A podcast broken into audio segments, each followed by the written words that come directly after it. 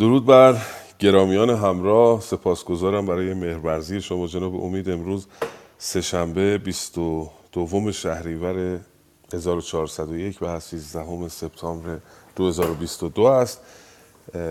جا داره که سپاسگزاری کنم از جناب آقای دکتر پارسه و جناب آقای سجاد سمری دوست گرامی و بزرگوارم که این درفش رو به یاری دوستان برافراخته داشتند و این چراغ رو برافروخته بر روی داشتم فکر می‌کردم که کار سترگی انجام شد در این مدت. جناب امید گرامی تونستیم به همراه هم تقریبا نزدیک نیمی از شاهنامه رو بررسیم. بخش استورهی و پهلوانی رو کم کم داریم رو به پایان می‌بریم و این امر با همراهی شما با کوشش شما و دوستان گرامی محقق شده.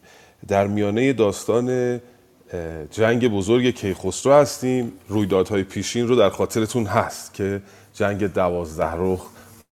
خاندان ویسگان در اون جنگ شکست خوردند و به گونه ای اصلا از میان رفتند. دیگه نامی از ویسگان نیست و کیخسرو این بار دیگه می‌خواد تکلیف افراسیاب رو یکسره بکنه.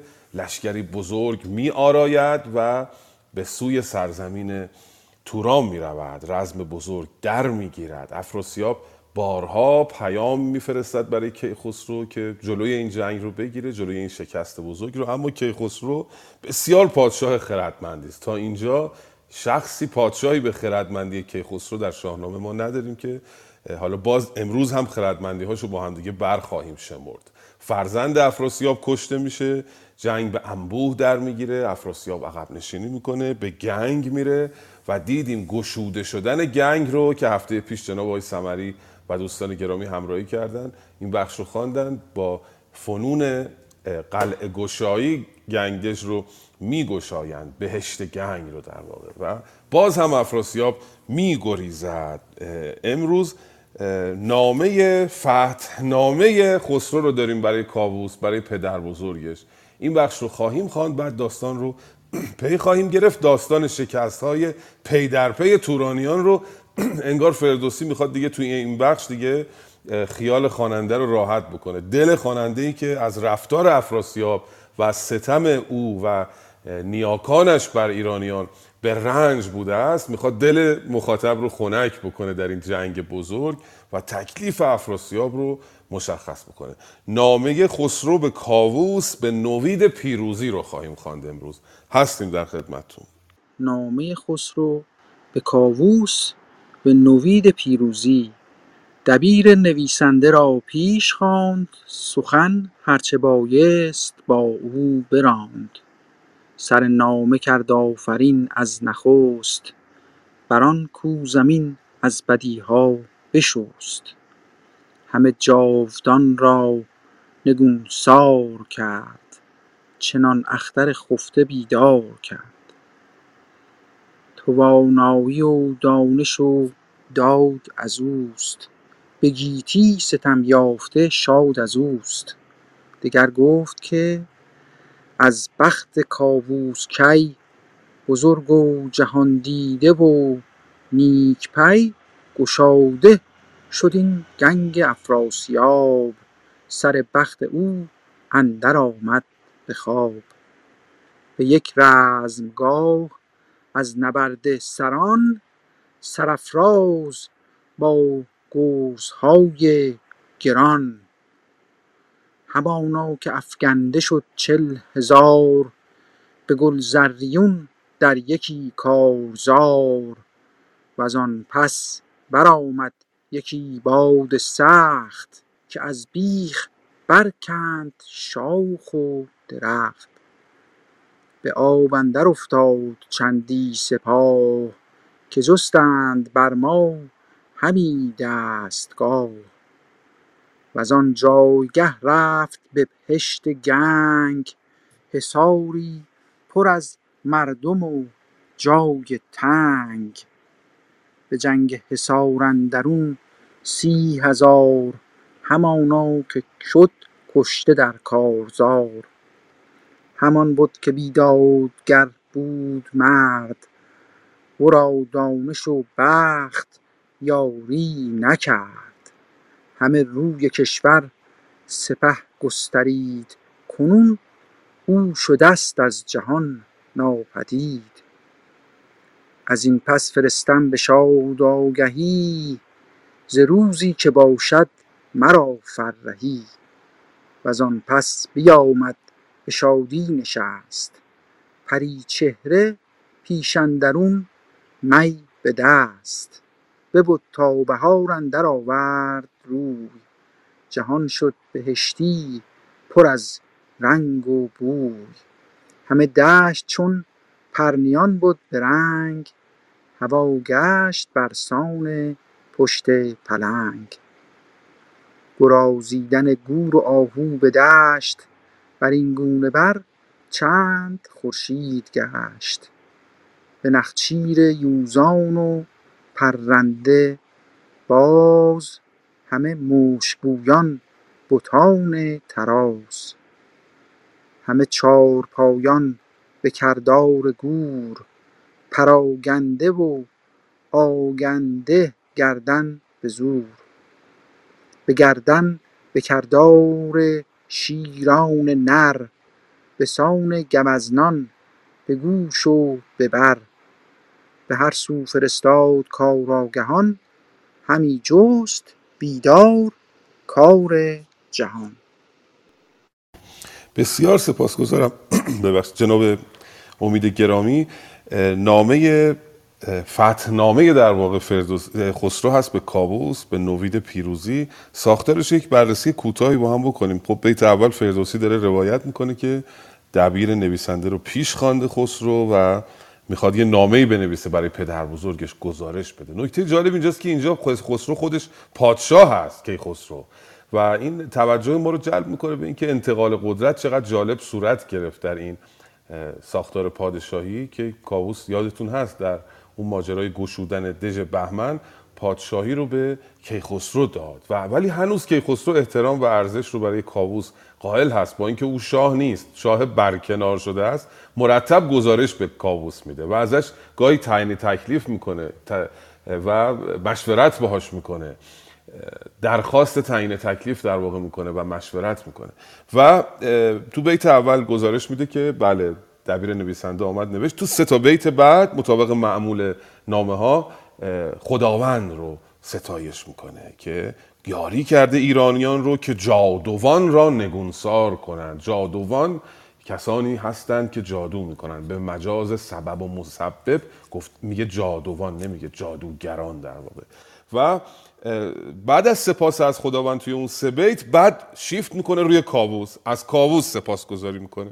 دگر گفت که از بخت کاووس کی؟ بزرگ و جهان دیده و نیک پی. گشاده شد این گنگ افراسیاب. سر بخت او اندر آمد بخواب. گزارش جنگش رو دقیق برای کاووس می‌دهد. و بعد از اون میگه که دیگه بعد از که گزارش رو داد یه مدتی به آسایش می‌پردازد که لشکریانش آرامش پیدا بکنن یه مقداری به اصطلاح آنتراک بهشون میده در واقع که اینا استراحت بکنن. بعد حالا ببینیم که ادامه جنگ چگونه خواهد بود. توی این بخش استراحت هم گرازیدن گور و آهو به دشت بر این گونه بر چند خورشید گشت. چند خورشید گشت. اینجا کنایه از اینه که چند روز گذشت از این به اصطلاح تفریح این لشکریان و استراحت لشکریان. و بعد فردوسی تو این دو تا بیت پایانی نشون میده که لشکر ایران در وضعیت خوبیه. چارپایانشون همه سرحالن همه چارپایان به کردار گور پراگنده واگنده گردن به زور. همه گردن کلفت شدن به خاطر این استراحتی که اینها کردن و تجدید قوای نیروی ایرانی رو نشون میده. این پیامی که نامه برای من داشت همین انتقال مسالمت آمیز قدرت بود و اینکه هنوز خسرو برای پدر بزرگش ارزش قائله. برخلاف گاهی می‌بینیم که بعضیا هفتاد سال حکومت می‌کنن پادشاهی می‌کنن. حالا پادشاهی به معنای گذشته نیست ولی ولی دلشون نمیاد که قدرت رو به نفر بعدی انتقال بدن. ولی اینجا می‌بینیم که خسرو با احترام کیکاووس با احترام با تشریفات در هنگام موقعش که کیخسرو جوان هست هنوز قدرت رو انتقال داده و کیخسرو هم تا آخرین لحظه بودن کاووس برای او احترام قائله و به عنوان پدر بزرگ و به عنوان شاه پیشین با او رایزنی و به اصطلاح مشورت می‌کنه. بخش بعدی بخشی است که خسرو می‌فهمه که افراسیاب با لشکر فقفور چین داره متحد میشه. با فقفور و خاقان می‌خواد بره همدست بشه. این بخش رو بخوانیم ببینیم که چگونه خواهد شد. آگاهی یافتن خسرو از رفتن افراسیاب با لشکر فقفور. پس آگاهی آمد ز چین و ختن از افراسیاب اندر آن انجمن که فغفور چین با وی بازگشت همه لشکر چین بدو بازگشت. ز چین تا به گلزریون لشکر است بر ایشان چو خاقان چینی سر است. نداند کسی ارج آن خواسته پرستنده و اسب آراسته که او را فرستاد خاقان چین. به شاهی بر او خواندند آفرین. همه گنج پیران شامد به دست شتروار دینار صد بار شست. چون خواسته برگرفت از ختن سپاهی بر او بر شدند انجمن. چو زین گونه آگاهی آمد ز شاه به نزدیک آن زینهاری سپاه. همه بازگشتند از ایرانیان ببستند خون ریختن را میان.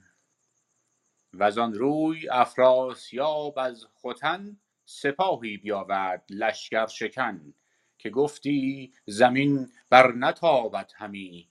ستاره شمارش نیابد ستاره شمارش نیابد همی. ز چین سوی کیخسرو آورد روی پر از درد با لشکری کینه جوی.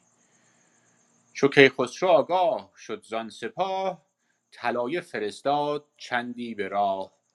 بفرمود گودرز گشواد را سپهدار آن مرز و فرهاد را که ایدر نبا که ایدر بباشید با داد و رای طلایه شب و روز کرده به پای. به گودرز گفت این سپاه تواند چو کار آید اندر پناه تواند ز ترکان هر آن کس که بینی یکی که یاد آرد از که یاد آرد از دشمنان اندکی. هم اندر زمان زنده بردار کن دو پایش زبر سرنگونسار کن. چو بی رنج باشد تو بی رنج باش نگهبان این لشکر و گنج باش. خیلی تشکر می‌کنم. گوش می‌کنم.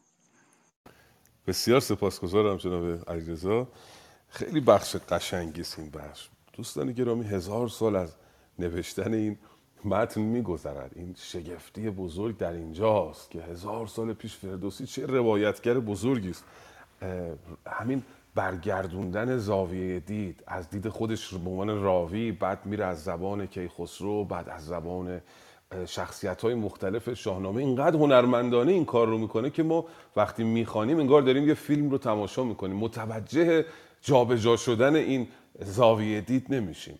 بازی فردوسی با این زاویه دید شگفت‌آور واقعا. باز میگم شگفت‌آورتر اینه که هزار سال از این این که میگیم گنجینه ادبیات پارسی این اقراق نیست. منتها باید فکر بکنیم که چرا میگیم گنجینه. یکی از دلایلش همینه. آگاهی یافتن خسرو رو دیدیم. خسرو میشنود که این جناب افراسیاب که شکست های سختی خورده رفته با فقفور فین چین انباز شده شریک شده همدست شده و از چین تا گلزریون لشکر آراسته و سردار این لشکر هم خاقان چین است. و گنج پیران رو هم به دست آورده. او رفته به خوتن و شتروار دینار صد بار شست. یعنی شش هزار بار شتر دینار به دست آورده از گنج پیران. این گونه است که دوباره می‌تونه لشکر بیاراید. و وقتی این خواسته رو این مال رو از خوتن برمیگیرد چون آن خواسته برگرفته از خوتن سپاهی بروبر شدن انجمن سپاه بزرگی میآراید. و به دشت میآورد سپاه رو به جنگ کیخسرو و به کیخسرو هم گزارش میدن که آمده. چو کیخسرو آگاه شد زان سپاه طلایه فرستاد چندی برا واکنش کیخسرو رو ببینید. طلایه رو میفرسته جلو که ارزیابی بکنه سپاه دشمن رو به گودرز گشواد. میگه که این لشکر رو تو مراقب باش با پسرت فرهاد. بفرمود گودرز گشواد را سپهدار آن مرز و فرهاد را که ایدر بباشید با داد و رای طلایه شب و روز کرده به پای. تو با لشکر اینجا بمان. شب و روز هم حواست باشه. طلایه رو بفرست جلو که مراقب باشن. به گودرز گفت. اینجا باز ببینید پند کیخسرو رو به گودرز وصیتش رو به گودرز. به گودرز گفت این سپاه تو اند چو کار آید اندر پناه تو اند ز ترکان هر آن کس که بینی یکی که یاد دارد از دشمنان اندکی همان در زمان زنده بردار کن. دو پایش زبر سر نگونسار کن. چو بیرنج باشد تو بیرنج باش. نگهبان این لشکر و گنج باش. پیامش چی برای گودرز؟ میگه این سواران زینهاری سوارانی که از ترکان پناه آورده بودن به ایران و همراه شده بودن با لشکر ایران همیشه نگران این هست که کیخسرو اینا دوباره خیانت بکنن به ایرانیان. در یک موضع هم این کارو می‌کنن. کیخسرو پیشبین هست. می‌داند که ممکنه چنین اتفاقی بیفته. میگه این سواران ترک که با ما همراه هستن اگر خیانت کردن اینا رو سر و ته کن نگونسار کن و آویزان کن. اگر کاری با تو نداشتن بیرنج بودن که بیرنج باش. حالا ادامه بدید لطفا ببینیم که خسرو خردمند چگونه با این خطر مواجه خواهد شد. بفرمایید خواهش می‌کنم. تبیره برآمد ز پرده سرای خروشیدن زنگ با کرنای سپاهی برون برد از آن سان ز گنگ که خورشید را آرزو کرد جنگ. چو بیرون شد از شهر صف برکشید. سوی کوی جان سوی کوی جان لشکر اندر کشید میان دو لشکر دو منزل بماند. جهاندار گردن کشان را بخواند. چنین گفت که امشب مخسب بید هیچ نه خوب آید آسایش اندر بسیج. طلایه پراکند بر گرد دشت همه شب همی گرد لشکر بگشت. به یک هفته بودش همانجا درنگ همی کرد آرایش و ساز جنگ. به هشتم طلایه بیامد ز به خسرو خبر داد که آمد سپاه سپه را برانسان بیاراست شاه که نظاره گشتند خورشید و ماه. چو افراسیاب آن سپه را بدید بیامد برابر صفی برکشید. به فرزانگان گفت که این دشت رزم به دلبر مرا چون خرام است و بزم. مرا شاد برگاه خواب آمدی چو رزمم نبودی شتاب آمدی کنون مانده گشتم چنین در گریز سری پر ز کینه دلی پر ز تیز. ندانم که آن بخت کی خسرو است وگر بر سرم روزگاری نو است. برآنم که با او شوم هم نبرد اگر کام دل یابم از مرگ درد برآنم که با او شوم هم نبرد. اگر کام دل یابم ار مرگ و درد. بدو گفته هر کس که فرزانه بود اگر خویش بود ار ز بیگانه بود که گر شاه را جز باید نبرد چرا باید این لشکر و دار و برد؟ همه چین و توران به پیش توییم ز بیگانگان خویش توییم فدای تو بادا تن و جان ما چنین بود تا بود پیمان ما. اگر صد شود کشته آید هزار تن خویش را خار مایم مدار. همه سر به سر نیک خواه توییم که زنده به فر کلاه توییم وزان پس برآمد ز لشکر خروش زمین و زمان شد پر از جنگ و جوش. ستاره پدید آمد از تیره گرد رخ زرد خورشید شد لاژورد. کیخسرو لشکر رو بیرون می‌برد و به نزدیک دو منزلی دشمن که می‌رسد میماند می ایستد در واقع. میان دو لشکر دو منزل بماند جهاندار گردن کشان را بخوان پهلوانان لشکر رو بزرگان لشکر خودش رو که خسرو فرا می‌خواند. چون این گفت کمشب مخسبید هیچ. نخوب آید آسایش اندر پسیج. خوب نیست که آدم وقتی آهنگ کاری رو می‌کنه در میانه کار بیاساید. باید یک سره اون کار رو ادامه بده تا به پایان برسونه. طلایه پراکند بر گرد دشت. همه شب همین گرد لشکر بگشت. هوشیاری و خردمندی که خسرو موج می‌زنه تو این داستان جنگ بزرگ طلایه رو به اصطلاح میپراگند در دشت که کنترل بکنه اوضاع رو. و خودش هم بیداره و گرد لشکر همه شب تا صبح میگردد نشانی هوشیاری پادشاه است. یک هفته اینجا میماند و روز هشتم به او خبر می‌دهند که افراسیاب آمده. به هشتم طلایه بیامد ز راه به خسرو خبر داد کامد سپاه. سپاه آمده. و اینجا آراستن لشکر رو ببینید توسط خسرو. سپه را برانسان بیاراست شاه که نظاره گشتند. خورشید و ما اقراق رو ملاحظه بفرمایید. اینقدر این لشکر به آین و به سامان بود که ماه و خورشید از اون بالا دارن تماشاش می‌کنن. چو افراسیاب سپه را بدید بیامد برابر صفی برکشید. دوربین میره طرف تورانیان افراسیاب نشون میده که آنها هم اومدن جلوی کیخسرو صف کشیدن. چند تا بیت از زبان افراسیاب اینجا میگه و خیلی جالبه. به فرزانگان گفت کین دشت رزم به دلبر مرا چون خرام است و بزم. من مرد جنگی هستم همیشه در حال جنگ بودم و لشکر همیشه برای من مثل بزم بوده جنگ مثل بزم بوده برای من. مرا شاد برگاه خواب آمدی چو رزمم نبودی شتاب آمدی. من قفلت کردم. وقتی بر تخت شاد نشسته بودم قفلت کردم و باعث شد که شتاب بر من بیاید. یعنی گریز بکنم از اون میدان جنگ. کنون مانده گشتم چون این در گریز. سری پرز کینه دلی پرز تیز پرستیز ندانم که آن بخت کیخسرو است وگر بر سرم روزگاری نو است. گرد به معنی یا در شاهنامه. نمی‌دونم که این به خاطر بخت خس... که خسرو باید باش یاری می‌کنه این دفعه. او پیروز میشه یا روزگار برای من نقشه تازه ای کشیده. روزگاری نو خواهم داشت. شاید گشایشی در کارم حاصل نمی‌دونه خودش در حالت درماندگی افراسیاب رو نشون میده و ناامیدی او رو. اصلا اعتماد به نفس نداره. برانم که با او شوم هم نبرد. اگر کام دل یابم ار مرگ و میشم یا میمیرم. اما همراهانش می‌گویند که اگر قرار تو بری به جنگی پس ما چه کاره هستیم؟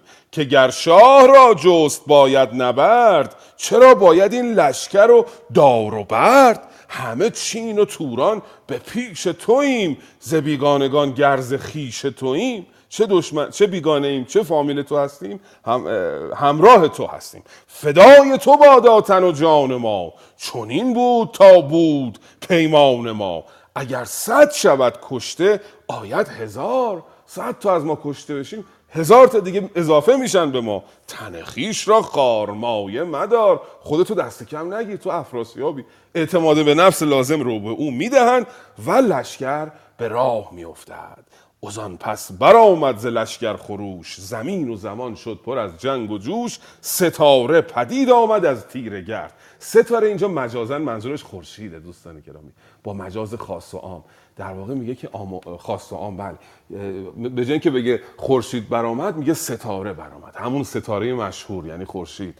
از گرد این سپاه ستاره برآمد خورشید برآمد اما خورشید مثل همیشه نیست. رخ زرد خورشید شد لاژورد تیره است. از بس که گرد سپاه بلند شده رو هوا این خورشید تیره رنگه. دیگه مثل همیشه زرد نیست. فردوسی با این بیت صبح شدن رو توصیف می‌کنه و نوید روز بعدی رو برای ما میاره. ببینیم روز بعدی در این جنگ چه اتفاقی خواهد افتاد. نامه افراسیاب به کیخسرو. سپهدار ترکان از آن انجمن گزین کرد کار آزموده ستن پیامی فرستاد نزدیک شاه که کردی فراوان پس پشت راه. همانا که فرسنگ از ایران هزار سوی گنگ دژ اندر آید شمار. ز کوه و بیابان و از ریگ و شخ سپاهی بر این سان چون مور و ملخ زمین ها چو دریا شد از خون بکین ز گنگ و ز چین تا به ایران زمین. اگر خون آن کشتگان را ز خاک به ژرفی برد رأی یزدان رای یزدان پاک. همانا که دریای قلزم شود دو لشکر به خون اندرون گم شود. اگر گنج خواهی ز من با سپاه وگر بوم توران و تخت و کلاه سپارم تو را. من شوم ناپدید جز از بند جان کان ندارم کلید. مکن گر تو را من پدر مادرم ز تخم فریدون افسونگرم. ز خون پدر گر دلت خیره شد چون آب من نزد تو تیره شد. از آن بود سیاوش گنهکار بود. مرا دل پر از درد و تیمار بود. دگر گردش اختران بلند که هم با پناهند و هم با گزند مرا سالیان شهر بر سر گذشت که با نامداران نرفتم به دشت. تو فرزندی و شهر ایران تو راست بر از من درون چنگ شیران تو راست. یکی رزمگاهی گزین دور دست نه بر دامن مرد خسرو پرست بگردیم هر دو به آوردگاه به جایی که از او دور ماند سپاه. اگر من شوم کشته بر دست تو ز دریا نهنگ آورد شست. سه تن رو گزین می کند سپهدار ترکان از آن انجمن گزین کرد. کارآزموده سه تن. پیامی فرستاد نزدیک شاه که که به بعد دیگه پیام افراسیابه. و ببینید افراسیاب هم چقدر باهوشه. هر جایی به فراخورش سخن میگه برای فریب طرف مقابل. به کیخسرو میگه تو این همه فرسنگ رو طی کردی از ایران آمده ای تا اینجا؟ و بیشتر سرزمین های توران در اختیار کیخسرو الان. همانا که فرسنگ از ایران هزار سوی گنگدژ اندر آیت شمار. هزار تا فرسنگ رو شمرده ای تا اینجا آمده ای ز کوه و بیابان و از ریگ و شخ سپاهی بر اینسان چو مور و ملخ. زمین ها چو دریا شد از خون بکین ز گنگ و ز چین تا به ایران زمین. اگر خون آن کشتگان را ز خاک به ژرفی برد رای یزدان پاک همانا که دریای قلزم شود. دو لشکر به خون اندرون گم شود. این همه تو راه آمدی این خونایی که ریخته شده اگه خداوند فرو ببرد به خاک مانند دریای سرخ میشه این خونها. و می‌خواد داره به کیخسرو تحذیر می‌کنه آگاه می‌کنه کیخسرو رو که خون زیاد ریخته شده جنگ زیاد کرده شده. بذار متوقف کنیم این جنگ رو. بعد دیگه پایینتر از دست پایین سخن میگه. دیگه خبری از خشم و تهدید نیستش. میگه من خیلی وقت دشت نرفتم خیلی وقت شکار نرفتم. منو رها کن. همه ی اموال من مال تو پادشاهی من مال تو فقط دیگه این دفعه جان من رو ببخش که من بگریزم. سپارم تو را. من شوم ناپدید جز از بند جان. کار ندارم کلید. همه اینا رو بهت میدم. غیر از جانم که اون دست خودم نیستش که بخوام بدم به تو. مکن! اینجا انگار یه حالت التماسی دیگه در سخن افراسیاب هست. مکن! گر تو را من پدر مادرم ز تخم فریدون افسونگرم. اگه پدر بزرگ تو هستم چون این مکن با من. بگذار من برم. مرا سالیان شست بر سر گذشت که با نامداران نرفتم به دشت. شست ساله نرفتم شکار کنم. آسایش نداشتم از جنگ. تو فرزندی و شهر ایران تو راست. بر از من درون جنگ چنگ شیران تو راست. دیگه الان فرزند خطاب می‌کنه او رو دیگه. پیشتر خب موقعی که کیخسرو به دنیا اومده بود اون می‌خواست بکشه نوش رو. و پیران جون اون رو نجات داد. اما الان که هوا پس است او رو فرزند خودش و نوه خودش خطاب می‌کنه. و دیگه آخرین پیشنهادش به او این است که بگردیم هر دو به آوردگاه به جایی که از او دور ماند سپاه. اگر من شوم کشته بر دست تو ز دریا نهنگ آورد شست تو. شست تو از دریا نهنگ آورد شست یعنی تور ماهی. میگه یعنی تو نهنگ بگیری از دریا. منظورش اینه که منو شکست بدی. کنایه از نهنگ کنایه از خود جناب افراسیاب هست. اگر تو پیروز شدی من با لشکر تو کار ندارم. اگه من پیروز شدم من با لشکر تو کار ندارم. این پیشنهاد آخر افراسیابه که با کیخسرو تن به تن بجنگه این بخش بعدی رو بخوانید. پاسخ خردمندانه کیخسرو به افراسیاب به این نامه افراسیاب. تو با خویش و پیوند مادر مکوش بپرهیز و از کینه چندین مجوش. وگر تو شوی کشته بر دست من به زنهار یزدان کز آن انجمن نمانم که یک تن بپیچد ز درد. وگر بیند از باد خاک نبرد. ز گوینده بشنید خسرو پیام. چنین گفت با پور دستان سام که این ترک بدساز مرد فریب نبیند همی از بلندی نشیب. به چاره چنین از کف ما بجست نماید که بر تخت ایران نشست. از آورد چندین بگوید همی مگر دخمه شیده جوید همی. نبیر فریدون و پور پشنگ از آورد با او مرا نیست ننگ. بدو گفت رستم که ای شهریار به دل مدار آتش کارزار. که ننگ است بر شاه رفتن به جنگ وگرچه بود هم نبردش پلنگ. دگر آنکه گوید که با لشکرم مکن جنگ و با دوده و کشورم. ز دریا به دریا ترا لشکر است. کجا رایشان زین سخن دیگر است؟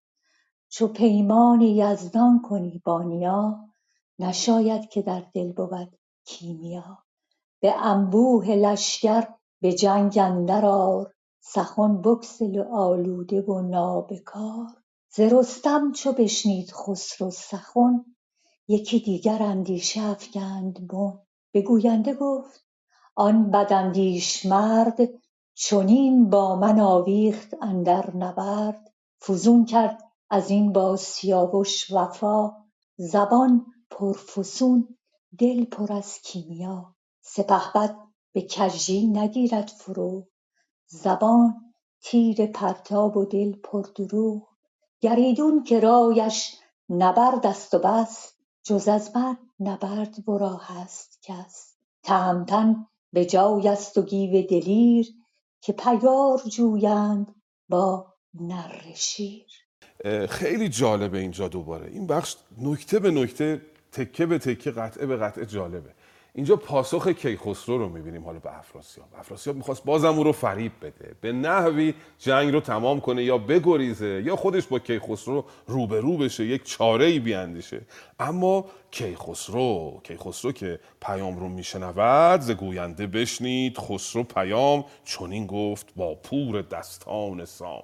بسیار کیخسرو خردمند است. به این راحتی فریب نمی‌خورد و اشتباه نمی‌کند که این ترک بدساز مردم فریب نبیند همی از بلندی نشیب. به چاره چون این از کف ما بجست نماید که بر تخت ایران نشست. او با گرفتاری با بدبختی از دست من فرار کرده اما یه جوری سخن میگه که انگار رو تخت ایران نشسته.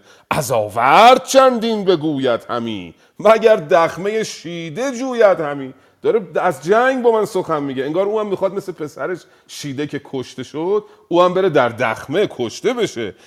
حالا این جمله رو دقت بفرمایید. نبیره فریدون و پور پشنگ. از آورد با او مرا نیست ننگ. اینجا یک ذره خسرو به اصطلاح انگار فریب افراسیاب رو خورد. توی این بیت میگه که من ننگ ندارم برم باش تن به تن بجنگم.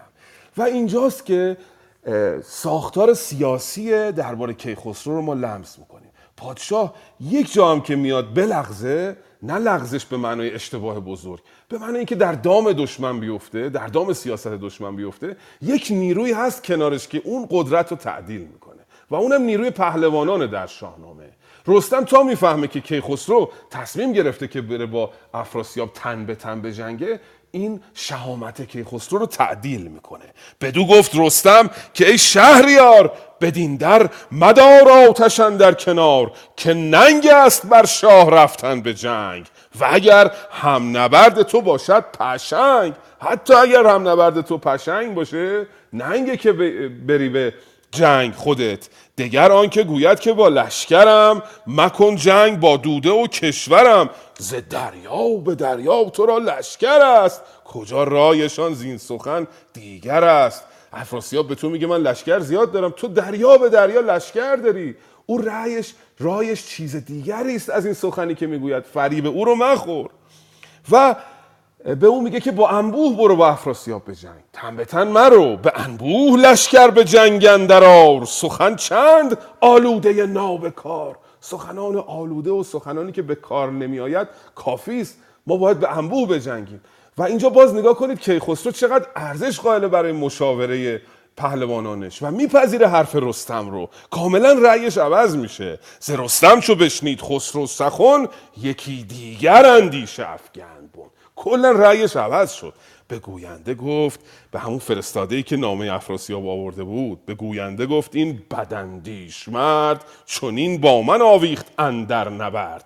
فزون کرد از این با سیاوش وفا زبان پرفسون داشت و دل پر جفا با پدر من سیاوش وفا کرد که مگر با من بکند. سپهبد به کجی نگیرد فروغ. زبان تیر پرتاب و دل پر دروغ زبان او مثل تیر است. زبان رو سخن رو پرتاب می‌کند ولی دلش پر از دروغ است. تهمتن به جای است و گیو دلیر که پیکار جویند با نر شیر. تهمتن رو من دارم گیو رو دارم. چرا من برم به جنگ او؟ اگر شاه با شاه جوید نبرد چرا باید این لشکر رو دار و برد؟ اگه قرار بود من با او برم تن به تن بجنگم این همه لشکر و این همه به اصطلاح دار و برد به معنی همین که امروزه می‌گوییم. مثلا بند و بند و بساط مثلا این همه چیزهایی که یک اصطلاحی است. این همه دار و برد و این همه لشکر پس به درد چی می‌خوره؟ به انبوه لشکر درآورم به جنگ. برانم بر او روز تاریک و تنگ. تصمیم می‌گیره که به انبوه با افراسیاب جنگ بکنه. حالا اون فرستاده که افراسیاب فرستاده بود برمیگرده به طرف افراسیاب پیام کیخسرو رو به افراسیاب میده. این بخش رو بخوانیم ببینیم فرستاده چه خواهد گفت به افراسیاب. اگر شاه با شاه جوید نبرد چرا باید این دشت پرمرد کرد؟ نباشد مرا با تو زین پیش جنگ ببینی کنون روز تاریک و تنگ. فرستاده برگشت و آمد چو باد شنیده سراسر بر او کرد یاد. پر از درد شد جان افراسیاب نکرد ایچ بر جنگ جستن شتاب سپه را به جنگ اندر آورد شاه بجنبید ناچار دیگر سپاه. یکی با درنگ و یکی با شتاب زمین شد به کردار دریای آب. ز باریدن تیر گفتی ز ابر همی ژاله بارید بر خود و ببر. ز شبگیر تا گشت خورشید لعل. زمین پر خون بود و زمین پر خون بود در زیر نعل. سپه باز گشتن چو تیره گشت که چشم سواران همی خیره گشت. سپهدار با فر و نیرنگ و ساز چو آمد به لشکرگه به لشکرگه خویش باز چنین گفت با طوس که امروز جنگ نه بر آرزو کرد پور پشنگ. گمان گمان که امشب شبیخون کند. ز دل درد دیرینه بیرون کند. یکی کنده فرمود کردن به راه. بر آن سو که بد شاه توران سپاه. چنین گفت که آتش نسوزید کس. نباید که آید خروش جرس. ز لشکر سواران که بودند گرد گزین کرد شاه و به رستم سپرد. دگر بهره بگزید ز ایرانیان که بندند بر تاختن بر میان. به طوس سپهدار داد آن گروه. بفرمود تا رفت بر سوی کوه. تهمتن سپه را به هامون کشید. سپهبد سوی کوه بیرون کشید. بفرمود تا دور بیرون شوند. چپ و راست هر دو به هامون شوند. طلایه مدارند و شمع و چراغ. یکی سوی دشت و یکی سوی راه بدان تا اگر سازد افراسیاب بروبر شبیخون به هنگام خواب گراید سپاه اندر آید ز پس بماند نبا نباشدش فریاد رس. به ره کنده و کنده, کنده پیش و پس اندر سپاه پس کنده با لشکر و پیل و پیل لشکر و پیل شاه. افراسیاب فرستاده ای فرستاد برای کیخسرو که او رو راضی بکند که جنگ رو ادامه ندیم. و کیخسرو هم با رایزنی رستم نپذیرفت که نه با او تن به تن بجنگه و نه جنگ رو تمام کنه. تصمیم گرفت که به انبوه بار توران بجنگه حالا فرستاده آمد پیش افراسیاب. به او گفت که بله کیخسرو کوتاه نمیاد و می‌خواد بجنگه فرستاده برگشت و آمد چو باد سراسر شنیده بر او کرد یاد. پر از درد شد جان افراسیاب. نکرد ایچ بر جنگ جستن شتاب. تو همین مصرا ببینید فردوسی میگه افراسیاب هیچ عجله برای جنگ نداره. دلش نمی‌خواد به جنگ. می‌داند که در این جنگ هم شکست خواهد خورد. سپه را به جنگ اندر آورد. شاه کیخسرو اول سپاه رو به جنگ اندر آورد. بجنبید ناچار دیگر سپاه. افراسیاب مجبور شد که بیاد و با او بجنگه میل به جنگیدن نداره. یکی با درنگ و یکی با شتاب. لشکر افراسیاب با درنگ با آهستگی. اما لشکر ایران با شتاب. زمین شد به کردار دریای آب. ز باریدن تیر گفتی ز ابر همی ژاله بارد ابرخود و ببر.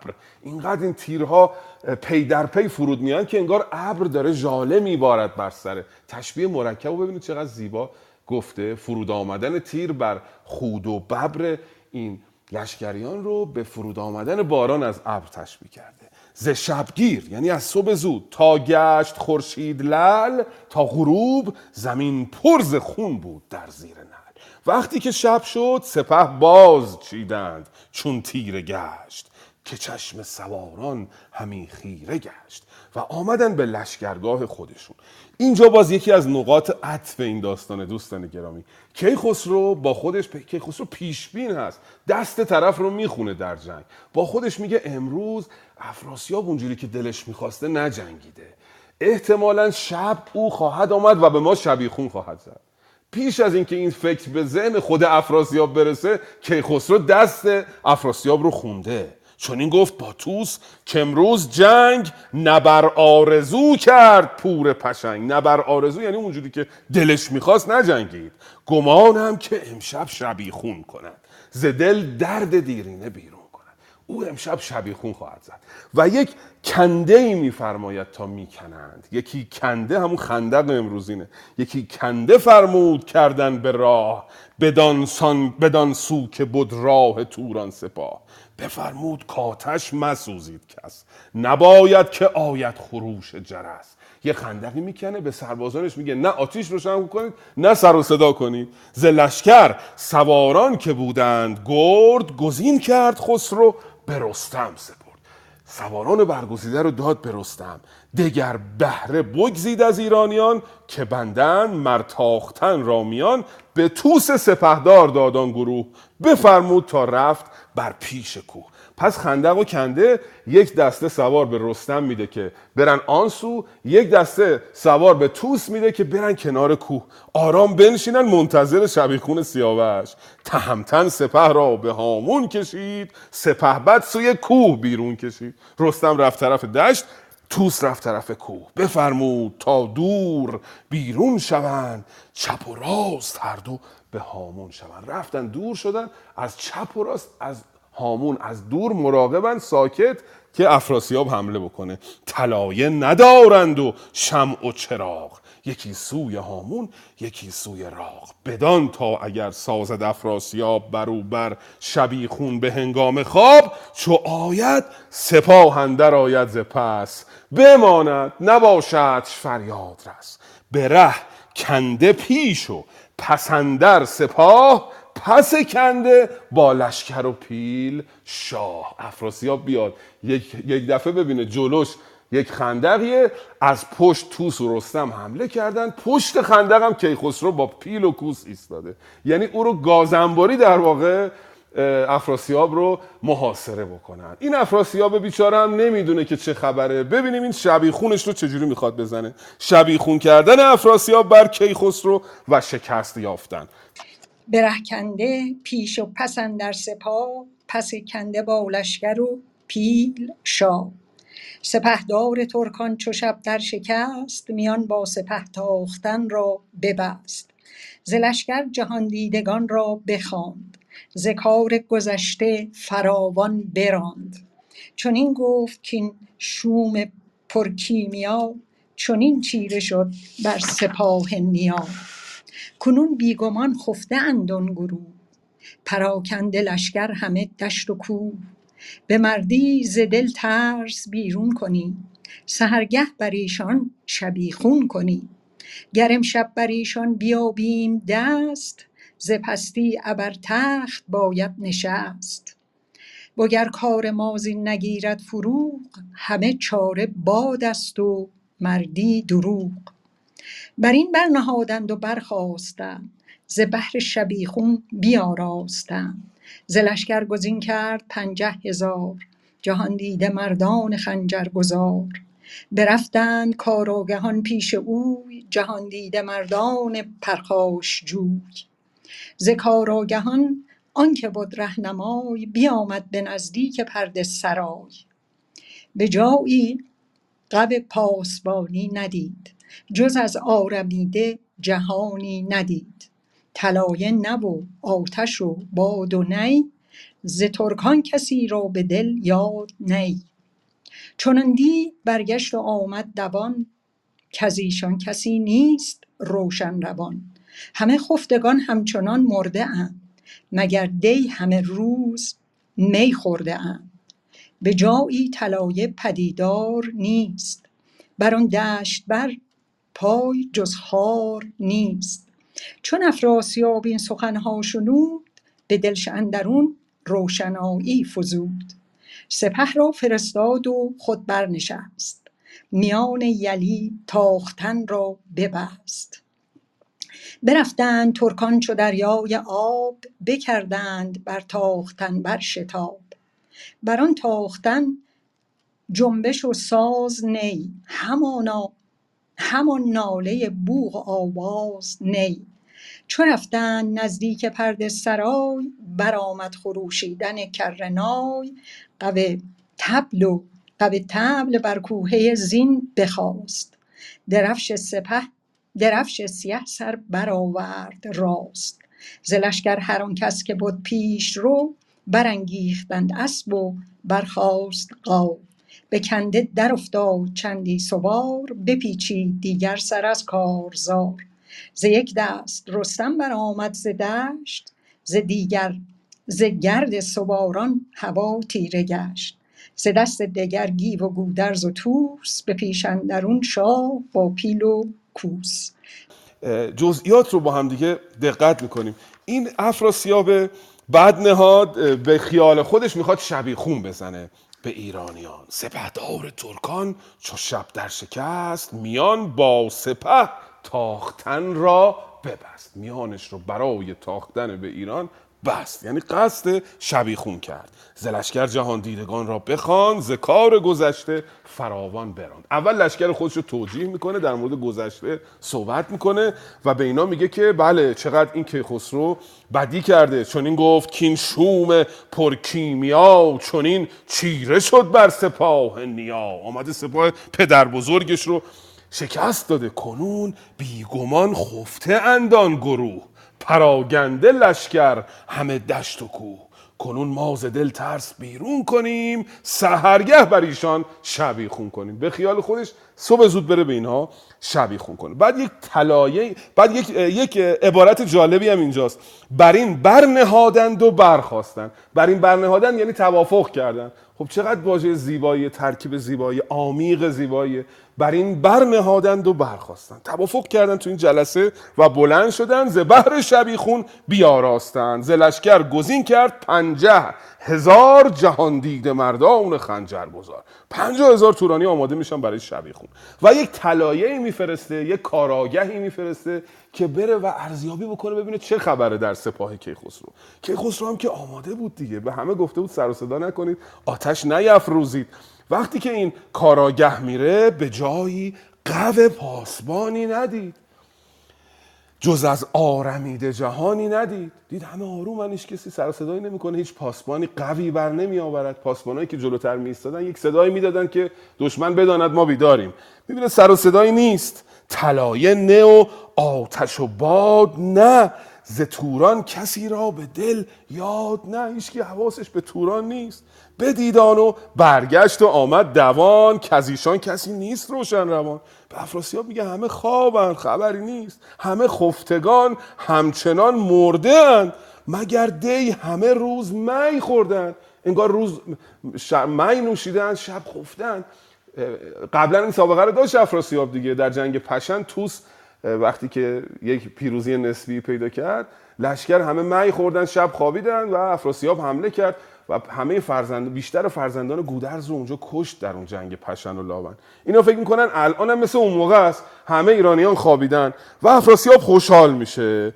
به دلشندرون روشنایی فزود و تصمیم می‌گیره حمله بکنه و دستور شبیخون رو میده.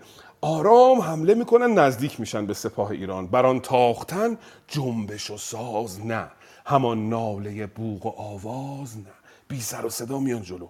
چو رفتن نزدیک پرد سرای برآمد خروشیدن کرنای تا نزدیک شدن سر و صدا رو شروع کردن. قو تبل بر کوهه زین بخواست. درفش سیاه سر برآورد. راست. شروع کردن تبل زدن و این درفش سیاه افراسیاب که تا به حال قایم کرده بودن که نزدیک بشن و شبیخون بزنن بلند کردن که حمله بکنن به سپاه ایران. ز لشکر هر آن کس که بود پیش رو برانگیختند اسب و برخاست. قو حمله کردن. بعد طبیعتا چه اتفاقی افتاد؟ به کنده در افتاد چندی سوار. بپیچید دیگر سر از کارزار. وقتی ناگهان حمله کردن بخشی از این سربازا افتادن تو چاهی که کیخسرو دست داده بود بکنن بقیهشون هم دیدن که هوا پسه اومدن عقب نشینی بکنن ز یک دست رستم برآمد ز دشت ز گرد سواران هوا تیره گشت ز دست دگر گیو و گودرز و توس به پیشندرون ناله بوق و کوس. شهنشاه با کاویانی درفش هوا شد ز تیغ سواران بنفش. از این دشت دشتی که آرام به نظر می رسید از یک سو رستم سر, آورد، سر برآورد از یک سو گیو و گودرز و پادشاه هم از آن سوی کنده درفش کاویانی رو بلند کرد. حالا ببینیم چه بلایی بر سر افراسیاب بدنهاد خواهند آورد. بفرمایید خواهش می‌کنم. ز یک دست رستم برآمد ز دشت ز گرد سواران هوا تیره گشت.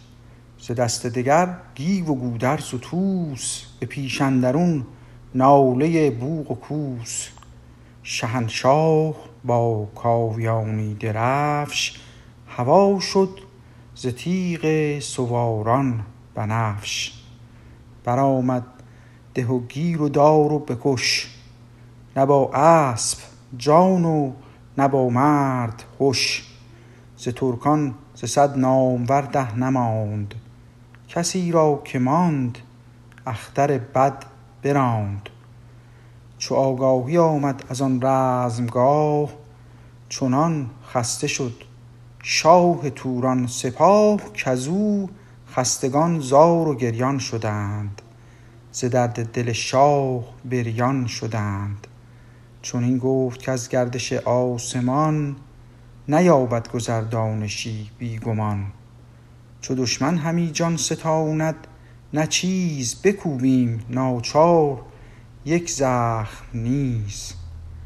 اگر سر به سر تن به کشتن دهیم وگر ایرجی تاج بر سر نهیم. برآمد خروش از دو پرده سرای جهان پر شد از ناله کرنای گرفتند ژوپین و خنجر به کف کشیده سپه بر سه فرسنگ صف. به کردار دریا شد آن رزمگاه نه خورشید تابنده روشن نه ماه. سپاه اندر آمد همی فوج فوج. بر آن سان که برخیزد از باد موج. در و دشت گفتی همه خون شده است. خور از چرخ گردنده بیرون شده است کسی را نبد بر تن خویش مهر به قیر اندر اندود چهر سپهر. همانگه برآمد یکی تیز باد که هرگز ندارد کسی آن به یاد. همی خاک برداشت از رزمگاه بزد بر سر و روی توران سپاه. ز سرها همه ترگها برگرفت بماند اندر آن شاه ترکان شگفت. دیدیم تصویر به این زیبایی رو فردوسی برای ما خلق کرد نشان داد که چه میگذرد. افراسیاب بدنهاد شبیخون می‌زند به گمان اینکه سپاه ایران در خوابند.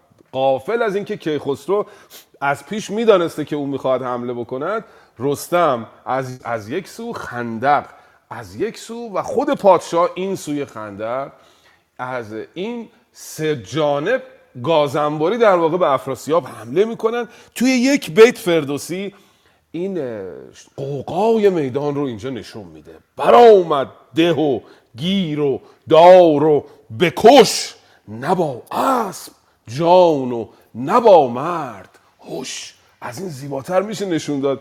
قوقای میدان جنگ رو ده و گیر و دار و بکش سر و صدا و بگیر و ببند و بگیر و بدار و بکش میدان جنگ رو توی بیت نشان میده. ز ترکان ز صد نامور ده نماند کسی را که ماند اختر بد براند. 90 درصد سپاه افراسیاب کشته میشن اون ده درصد هم دیگه اختر بد باعث میشه که اینا رانده شوند فرار بکنن از میدان جنگ.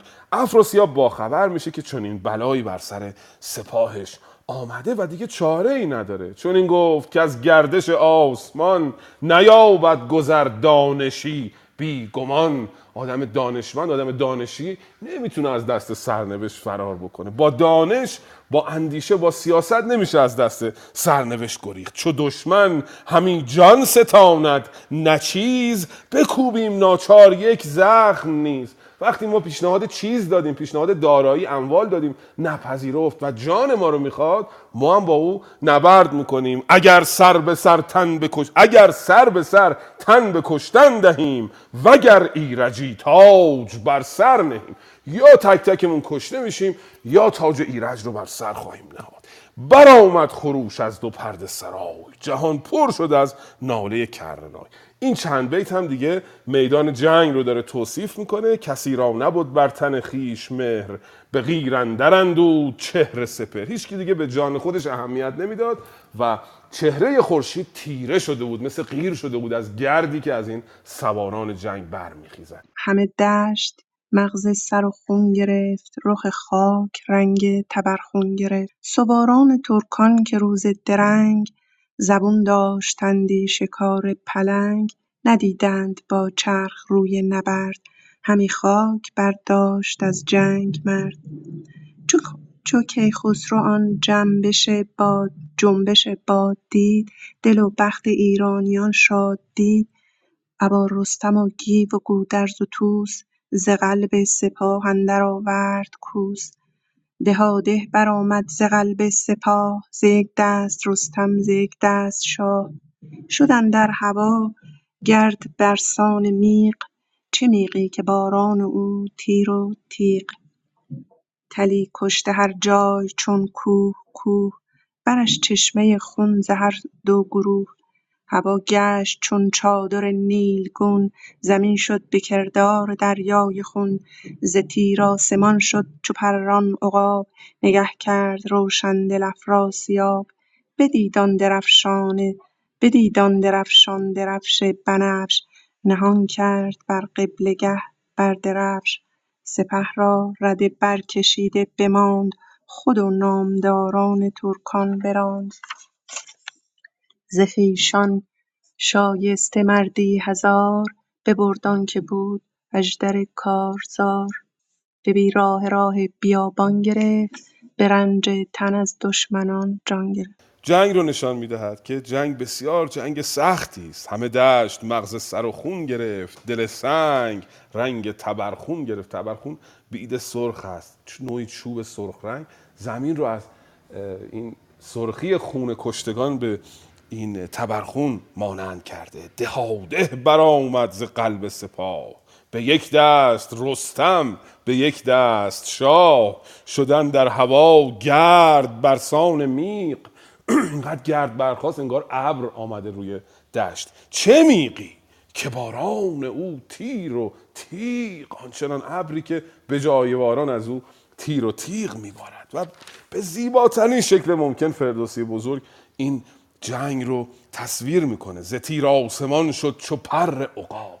خب در انتهای تیرها پر نصب می‌کردن دیگه. برای اینکه در هوا اون سیرش ادامه پیدا بکنه و صاف به اصطلاح اون خط سیرش رو بره پری بر انتهای اونها نصب می‌کردن که اینقدر این تیرها زیاد شده آسمون شده بود مثل پر عقاب. پر از پر عقاب شده بود. نگه کرد تیر دل افراسیاب. در نامه باستان گفته تیر دل. دوست گرامی اون خوندن خانم شیرین گرامی روشندل آمده بود. در مسکو من الان نگاه کردم نگه کرد خیره سر افراسیاب.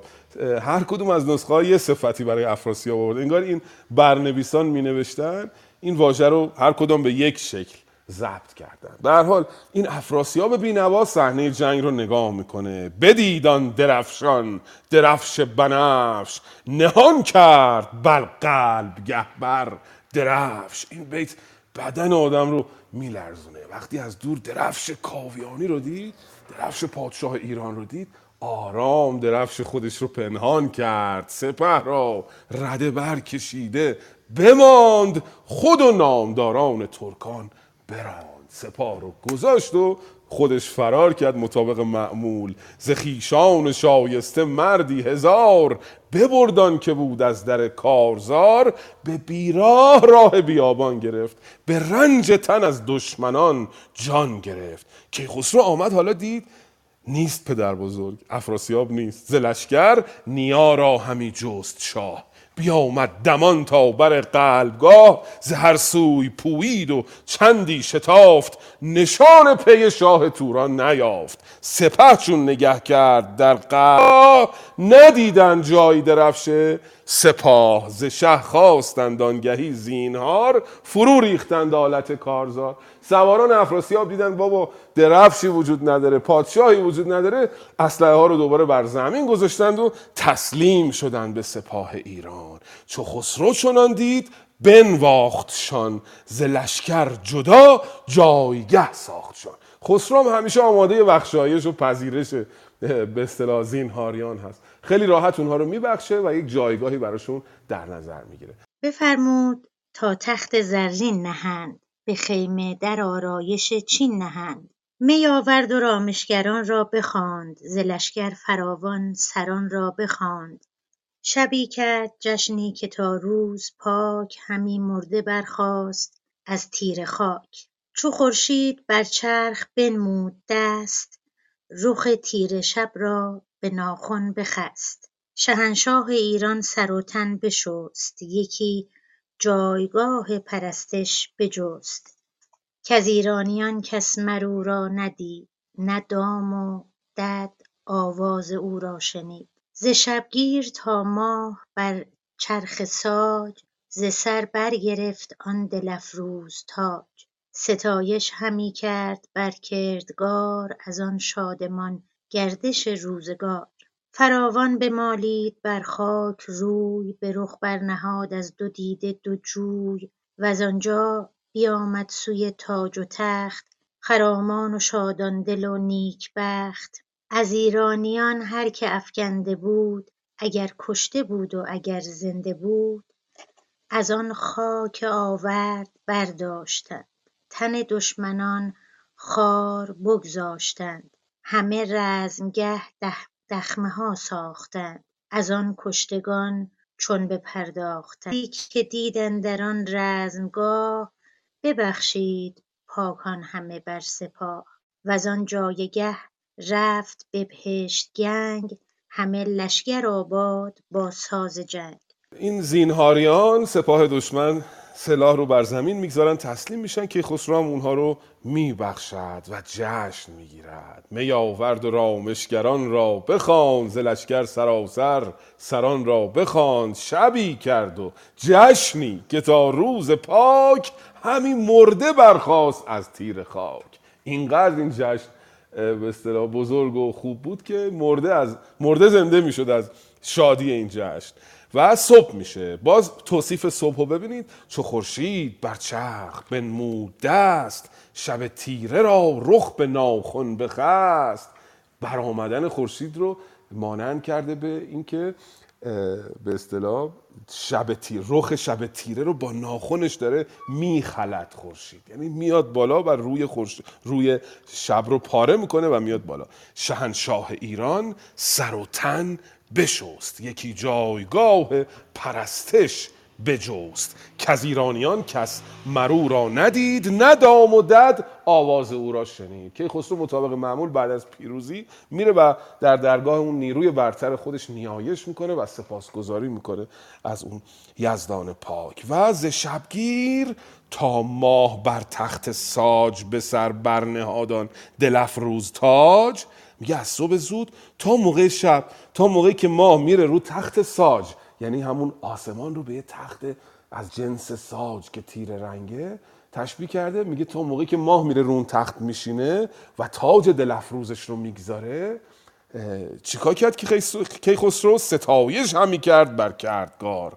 از آن شادمان گردش روزگار. و از خداوند سپاسگزاری می‌کنه. هر چیزی که در اون جنگ به دست آورده آنچنان که انتظار داریم ازش از داد و دهش او ز چیزی که دیدن در آن رزمگاه ببخشید شاهان همه بر سپاه. اوزانجا بشد شاد به پشت گنگ همه لشکر آباد و با ساز جنگ. لشکر برمیگرده به به به بهشت گنگ و ببینیم که حالا اون افراسیاب بینوا کجا رفته و کیخسرو باش چه خواهد کرد. رسول فرستادن خاقان چین نزد کیخسرو. چو آگاهی آمد به ماچین و چین ز ترکان و از شاه ایران زمین. بپیچید فغفور و خاقان به درد. ز تخت مهی هر کسی یاد کرد. از آن یاوری ها پشیمان شدند پراندیشه دل سوی درمان شدند. همی گفت فغفور کافراسیاب از این پس بزرگی نبیند به خواب. ز لشکر فرستادن و خواسته شود کار ما بیگمان کاسته. پشیام- پشیمانی آمد همه بهر ما. کز این کار ویران شود شهر ما. ز چین و ختن ها ساختند. بر آن کار گنجی بپرداختند. فرستاده نیکدل را بخواند. سخنهای شایسته چندی براند. یکی مرد بد یکدل و نیکخواه فرستاد فغفور نزدیک شاه. طرایف به چین اندرون آنچه بود هم از در و از گوهر ناپسود. به پوزش فرستاد نزدیک شاه گران- گرانمایگان برگرفتند راه. بزرگان چین بیدرنگ آمدند به یک هفته از چین به گنگ آمدند. جهاندار پیروز بنواختشان چنان چون ببایست بنشاختشان. پذیرفت چیزی که آورده بود. طرایف بد و بدره و برده بود. فرستاده را گفت کاو را بگوی که خیره بر ما مبر آبروی. نباید که نزد تو افراسیاب بیاید شب تیره آرام خواب. فرستاده برگشت و آمد چو گرد. به فغفور بر گفته ها یاد کرد. چو بشنید فغفور هنگام خواب فرستاد کس نزد افراسیاب که از مرز چین و ختن دور باش ز بد کردن خویش رنجور باش. هر آن کس که او گم کند راه خویش بد آید ز بد کردنش کار پیش. دیگه حساب کار دست خاقان و فغفور هم میاد که دیگه این جنگ برندش که خسرو نه افراسیاب. چو آگاهی آمد به ماچین و چین. ماچین همین چین بزرگ است و چین در واقع بخشای غربی این سرزمین است. مثل همین کاشگر و کاشقر و خوتن و اینا. اینا بخشای غربی رو می‌گفتن چین. خود اون چین بزرگ رو که برای ما قدری ناشناخته تر هست از بخشای غربیش اونو می‌گفتن ماچین چه آگاهی آمد به ماچین و چین ز ترکان و از شاه ایران زمین. بپیچید فقفور و خاقان به درد. ز تخت مهی هر کسی یاد کرد. یعنی اون یاد مهتری خودشون افتادن بزرگی خودشون افتادن که در خطره. از آن یاوری ها پشیمان شدن. پراندیش دل سوی درمان شدن. گفتن حالا چه بکنیم؟ ما آمدیم از افراسیاب. پشتیبانی کردیم افراسیاب شکست خورده. یک هدیه عریض و طویل و بزرگی برای کیخسرو فراهم میآورن میدن به یک فرستاده که ببره پوزش خواهی کنه از کیخسرو. به پوزش فرستاد نزدیک شاه. گران مایگان برگرفتند را یک هفته از چین آمدن به گنگ همونجایی که الان کیخسرو نشسته. بزرگان چین بیدرنگ آمدند به یک هفته از چین به گنگ آمدن. کیخسرو هدا- هدایای اینها رو میپذیره.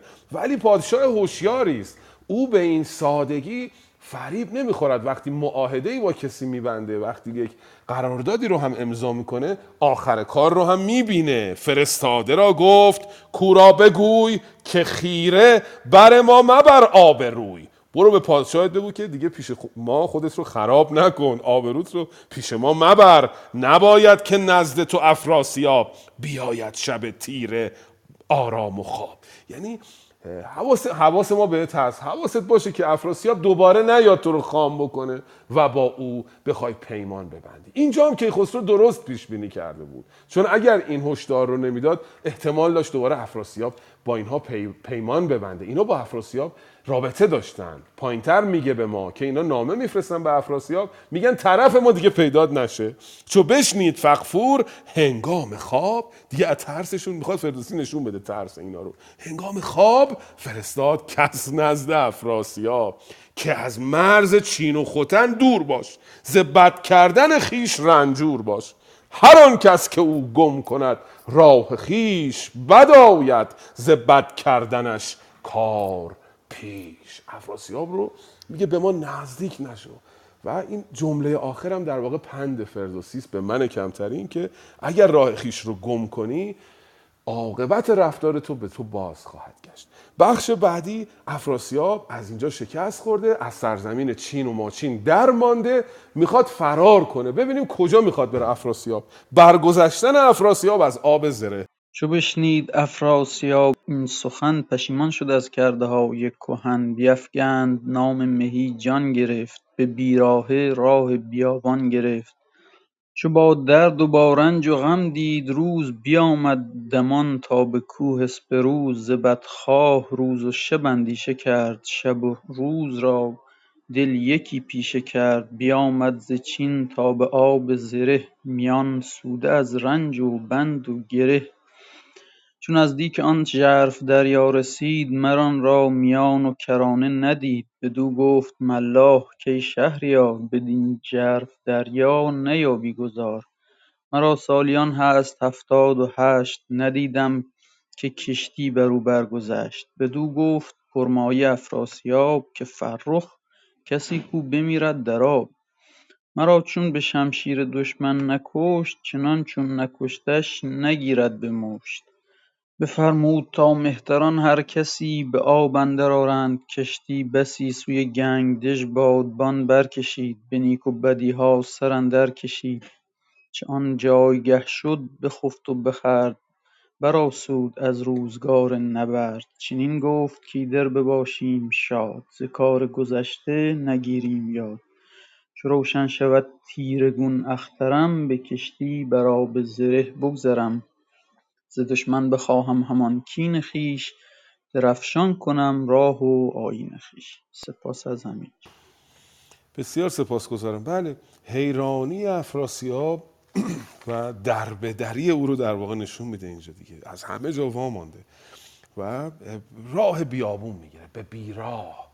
این به بیراه نشون میده که از راهی که اصلا مربوط نبوده یعنی سرگردان بوده.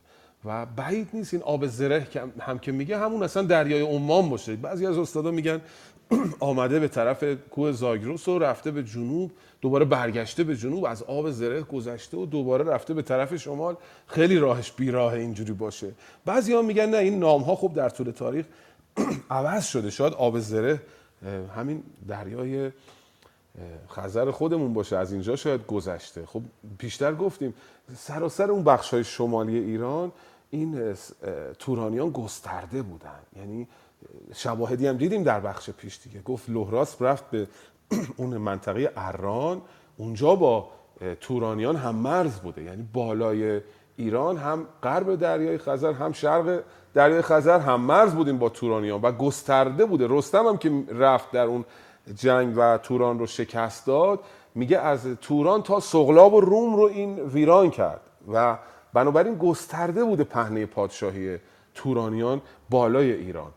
سخن گفتن در مورد جغرافی های شاهنامه بسیار دشواره. هرچه شما قور می‌کنید باز می‌بینید که به ته این داستان نمی‌رسید. یه جایی راهو گم می‌کنید. پس فعلا ما اکتفا می‌کنیم به اونچه که متن میگه دیگه. حالا دقیقا این نقاط کجاست؟ این دیگه احتیاج داره به بحثای خیلی تخصصی. برمیگرده افراسیاب طرف بیابان با درد و رنج میاد تا کوه اسپروز همون زاگرس در واقع و اونجا روز و شب آژیر بود زبدخواه یعنی هوشیار بود همش نگران بود. نگرانی و دروایی افراسیاب رو نشون میده. و شکار می‌خورد شکار می‌کرد و می‌خورد. بعد میره می‌رسه به آب زره.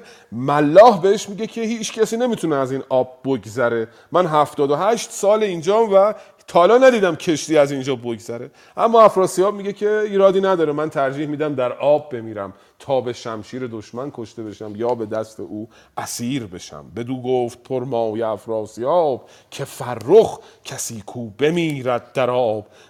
مرو را به شمشیر دشمن نکشت.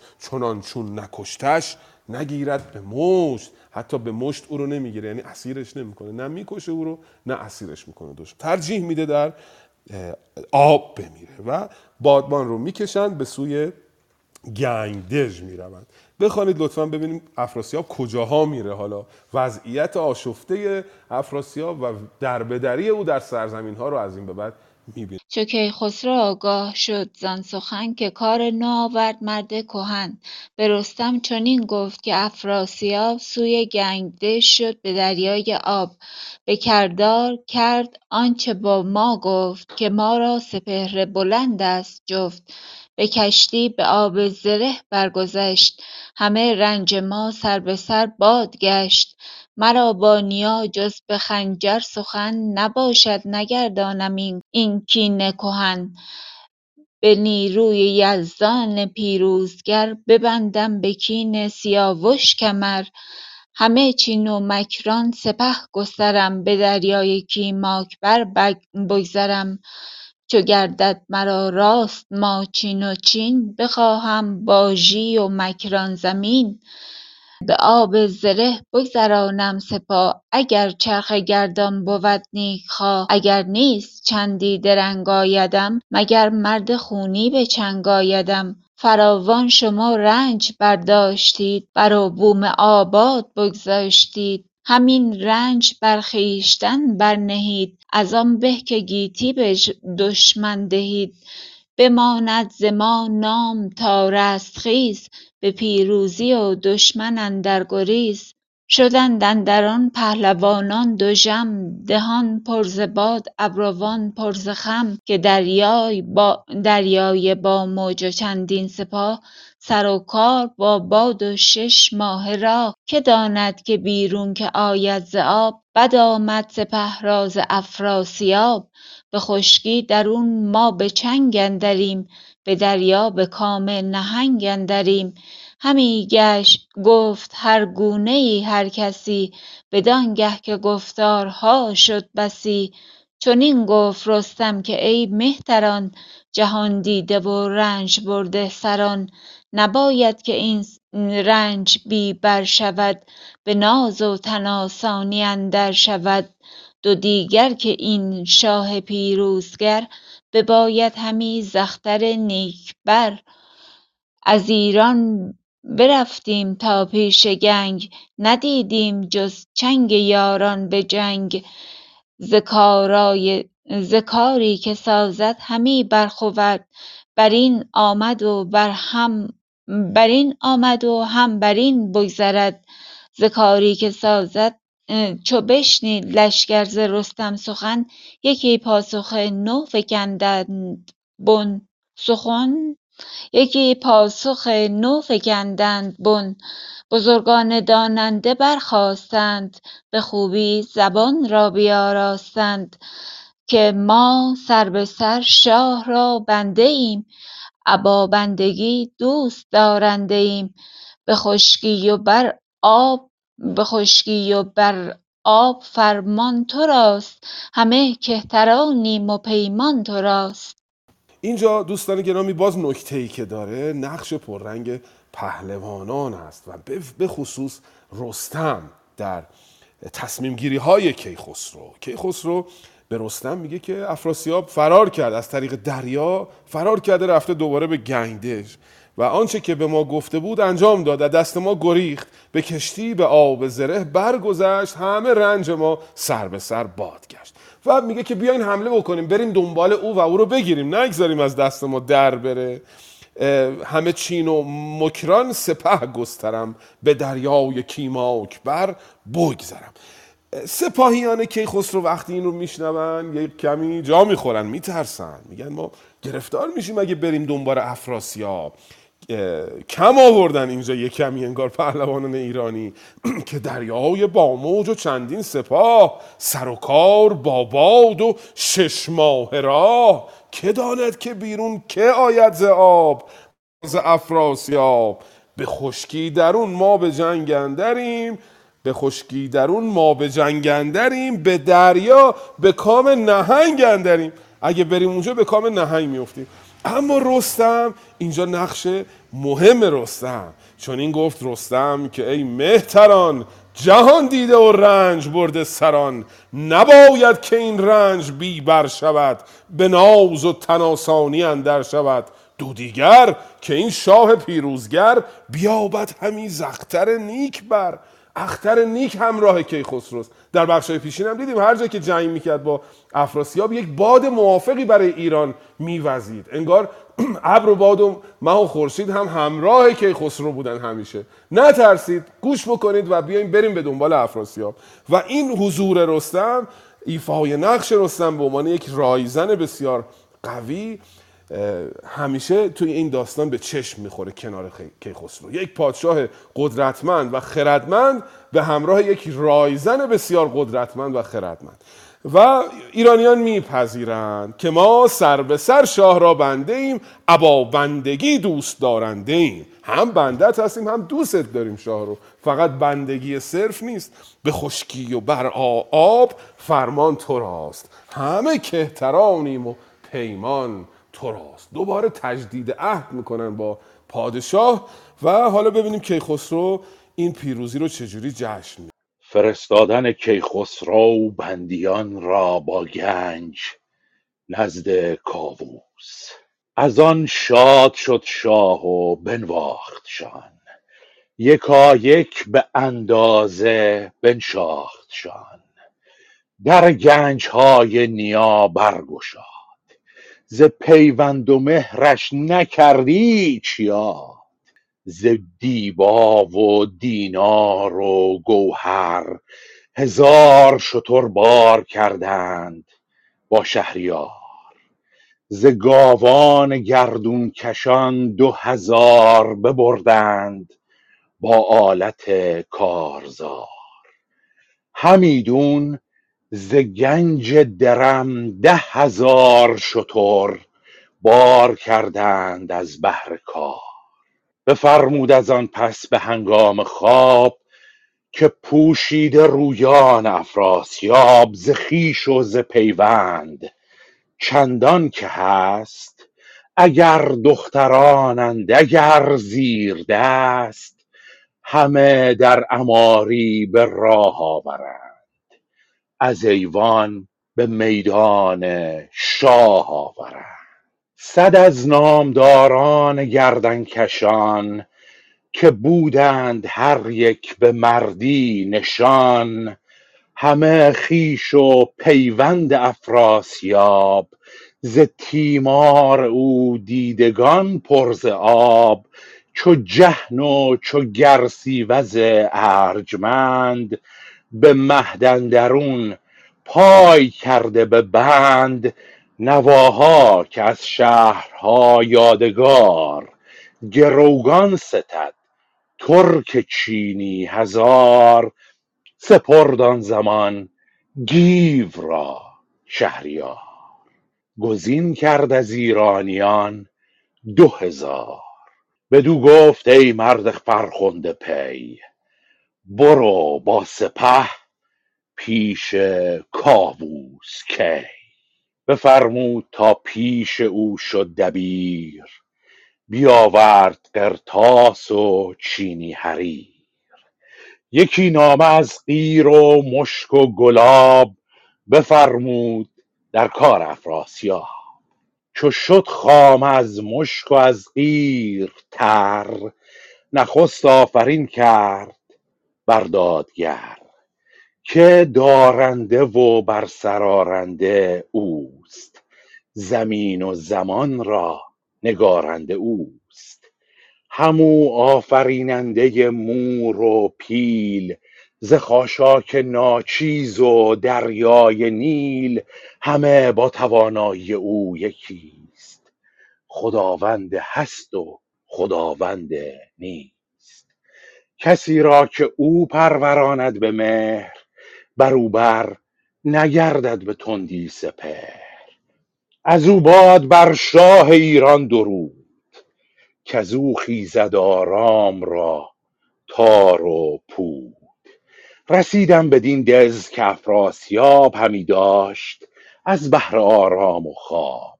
بدو اندرون بود تخت و کلاه بزرگی و دیهیم و گنج و سپاه. چهل روزمان جنگ پیوسته گشت. بسی کشته گشت و بسی خسته گشت. بگوید کنون گیو یک یک به شاه سخن هرچه رفت اندر این رزمگاه. چو بر پیش یزدان گشایی دو لب نیایش کن از بهر من روز و شب. کشیدیم لشکر به ماچین و چین وزان روی رانم به مکران زمین وزان پس بر آب زره بگذرم. اگر پاک یزدان بود یاورم. پیروزی کیخسرو بود برای پدر بزرگش.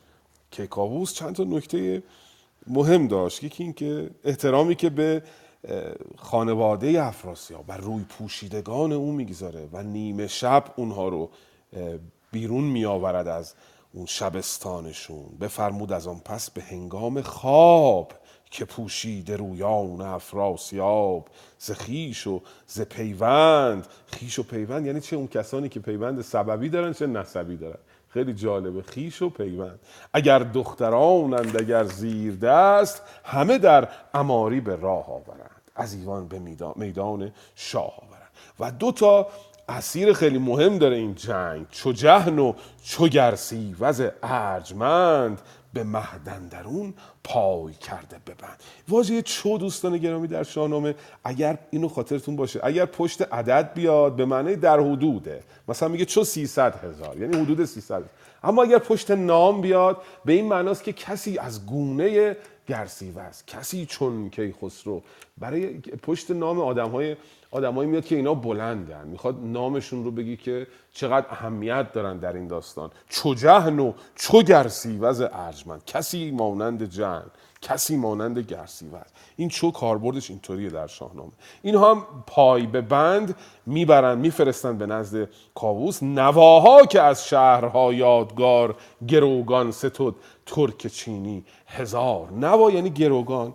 گروگان ها رو همراه می‌کنه و به گیو میسپره و به او دستور میده که بدو گفت که این مرد فرخنده پی برو با سپه پیش کاووس کی. و یک نامه ای هم می نویسه در او به کاووس درود میفرسته. اول به خداوند درود میفرسته مطابق معمول نامه های شاهنامه بعد به شاه نامه میف... درود میفرسته. از او باد بر شاه ایران درود. کزو خیزد آرام را تار و پود. تار و پود آرام تویی چقدر جالبه. یعنی تویی که آرامش رو اصلا می‌سازی. کزو باد اه، گم کردم. اه، کزو خیزد آرام را تار و پود. بعد گزارش میده که آمدم به اون دز چهل روز جنگیدم و گزارشش رو یک به یک گیو به شما میده. بگوید کنون گیو یک یک به شاه سخن هرچه رفتن در این رزمگاه. بعد التماس دعا داره. این بیت رو نگاه بکنید. چو بر پیش یزدان گشایی دو لب نیایش کن از بهر من روز و شب. و قصدش رو به شاه میگه به شاه پیشین به کاووس که من تصمیم دارم که از آب زره بگذرم. اوزان پس بر آب زره بگذرم اگر پاک یزدان بود یاورم. گیو میره گزارش رو می‌بره پیش کیکاووس که این بردن گزارش و گزارش دادن به کیکاووس رو در نشست بعدی احتمالا خواهیم خواند و واکنش کاووس و اینکه در نهایت خسرو چه خواهد کرد؟ اینا رو خواهیم دید. فکر می‌کنم سه چهار نشست دیگه داریم تا پایان پادشاهی کیخسرو و بعد دیگه وارد پادشاهی ارزانیان میشیم. خاندان ارزانیان لهراسب و گشتاسب و بعد سرانجام کار رستم و بعد بهمن پسفندیار که میریم دیگه کم کم در بخش تاریخی شاهنامه. آنچه در نشست های بعدی خواهیم داشت رو یک مرور مختصری کردیم. بسیار سپاسگزارم از دوستانی که همراهی کردند.